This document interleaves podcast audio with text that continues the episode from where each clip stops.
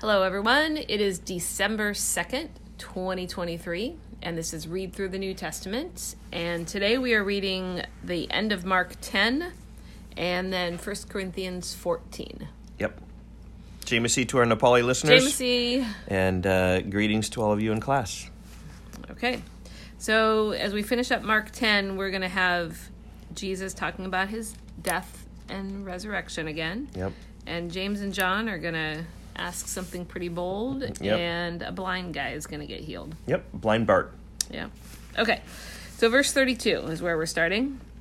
And they were on the road going up to Jerusalem, and Jesus was walking ahead of them. And they were amazed, and those who followed were afraid.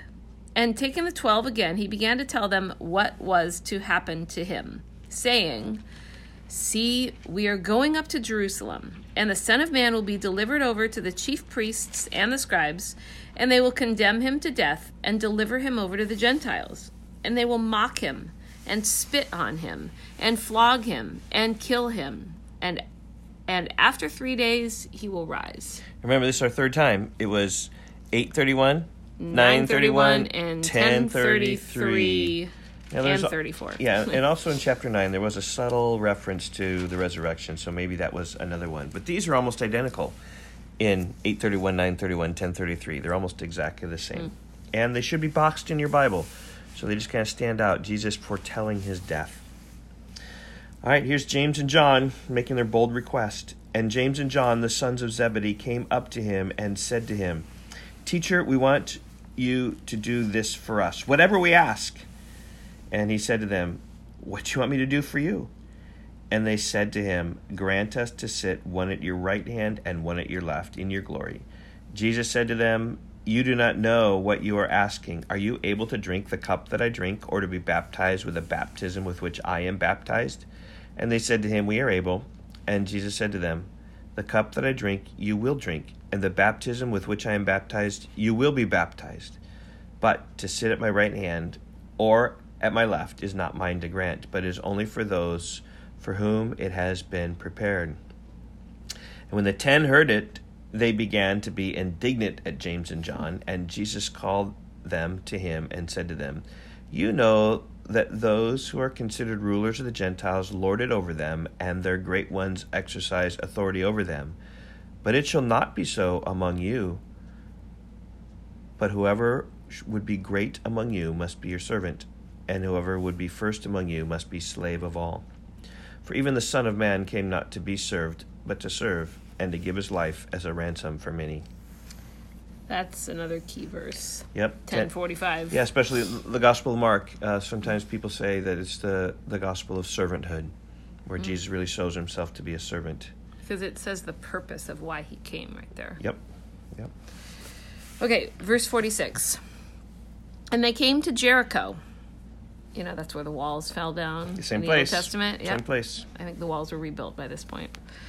Um, and they came to Jericho. And as he was leaving Jericho with his disciples and a, a great crowd, Bartimaeus, a blind beggar, the son of Timaeus, was sitting by the roadside.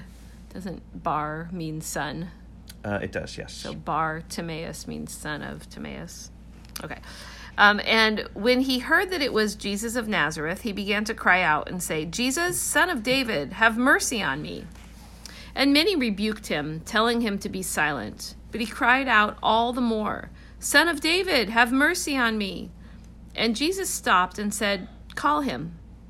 And they called the blind man, saying to him, Take heart, get up, he's calling you. And throwing off his cloak, he sprang up and came to Jesus. And Jesus said to him, What do you want me to do for you? And the blind man said to him, Rabbi, let me recover my sight. And Jesus said to him, Go your way, your faith has made you well. And immediately he recovered his sight and followed him on the way. I think it's interesting that Jesus is asked the same question by blind Bartimaeus and by James and John. Mm-hmm. Um, and he says, What do you want me to do for you? to both of them. But Yep. he grants Bartimaeus' request and not James and John's.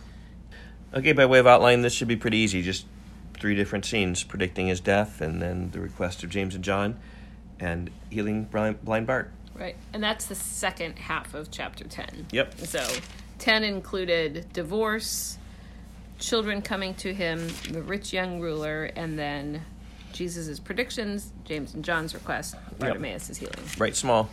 Yep. Okay, 1 Corinthians chapter 14. Now we're going to get more into spiritual gifts.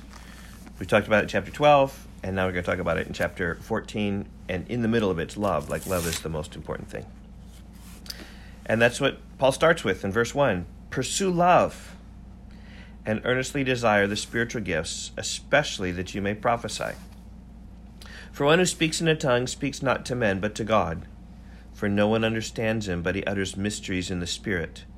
On the other hand, the one who prophesies speaks to people for their upbuilding and encouragement and consolation. The one who speaks in a tongue builds up himself, but the one who prophesies builds up the church. Now I want you all to speak in tongues, but even more to prophesy. And the one who prophesies is greater than the one who speaks in tongues, unless someone interprets, so that the church may be built up. Now, brothers, if I come to you speaking in tongues, how will I benefit you unless I bring you some revelation, or knowledge, or prophecy, or teaching? If even lifeless instruments such as the flute or the harp do not give distinct notes, how will anyone know what is played? And if the bugle gives an indistinct sound, who will get ready for battle? So, with yourselves, if with your tongue you utter speech that is not intelligible, how will anyone know what is said? For you will be speaking into the air. There are doubtless many different languages in the world, and none is without meaning. But if I do not know the meaning of the language, I will be a foreigner to the speaker, and the speaker a foreigner to me. So, with yourselves, since you are eager for manifestations of the Spirit, strive to excel in building up the church. Yep. So it's just talking about tongues. Like if no one understands, like what is there's no, it's not, it's not useful for anybody. But prophecy is something that's clear that people can understand. It's a teaching. It is um, setting forth God's truth. Uh, he continues on the same kind of logic. Like, therefore, one who speaks in a tongue should pray that he may interpret. Right, that there's something profitable about that. That it's not just garble.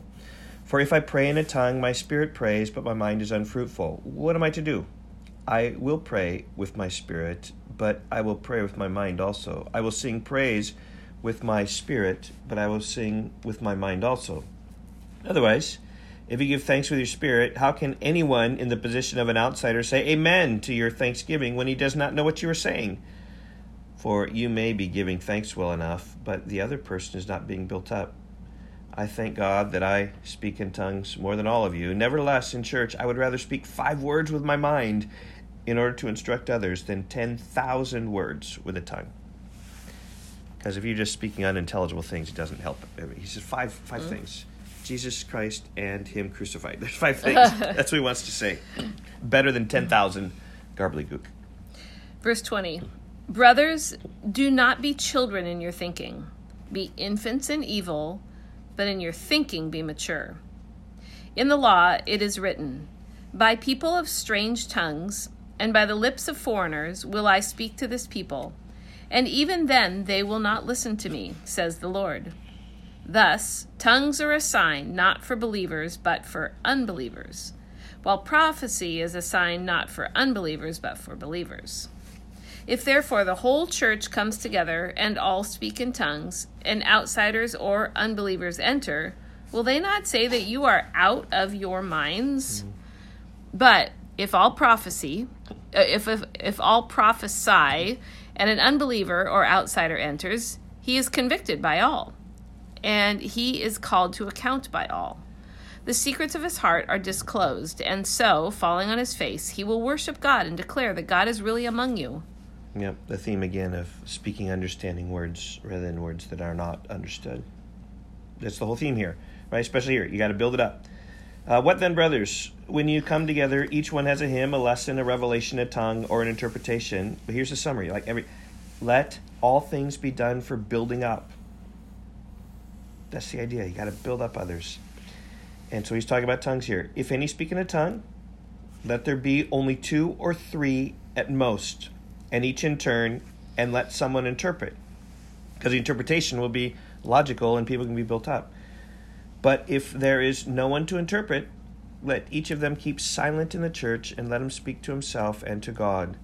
Let two or three prophets speak, and let the others weigh what is said. If a revelation is to be made to another sitting there, let the first be silent, for you can all prophesy one by one, so that all may learn and be encouraged.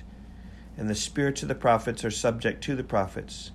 For God is not a God of confusion, but of peace. Okay, uh, middle of verse 33. As in all the churches of the saints, the women should keep silent in the churches, for they are not permitted to speak, but should be in submission, as the law also says. If there is anything they desire to learn, let them ask their husbands at home, for it is shameful for a woman to speak in church. Yep. Some difficult words there. Yeah, it's hard to understand. Yep. Um, or was it from you that the word of God came? Or are you the only ones it has reached? If anyone thinks that he is a prophet or spiritual, he should acknowledge that the things I am writing to you are a command of the Lord. If anyone does not recognize this, he is not recognized. So, my brothers, earnestly desire to prophesy, and do not forbid speaking in tongues. But all things should be done decently and in order. Right? To build each other up. That's sort of the deal. That's the goal, which Yep. is love. Love edifies. Love builds up. That's exactly what we're looking. Okay. Well, we will see you in class on Tuesday. Okay. Bye-bye. Bye, everyone.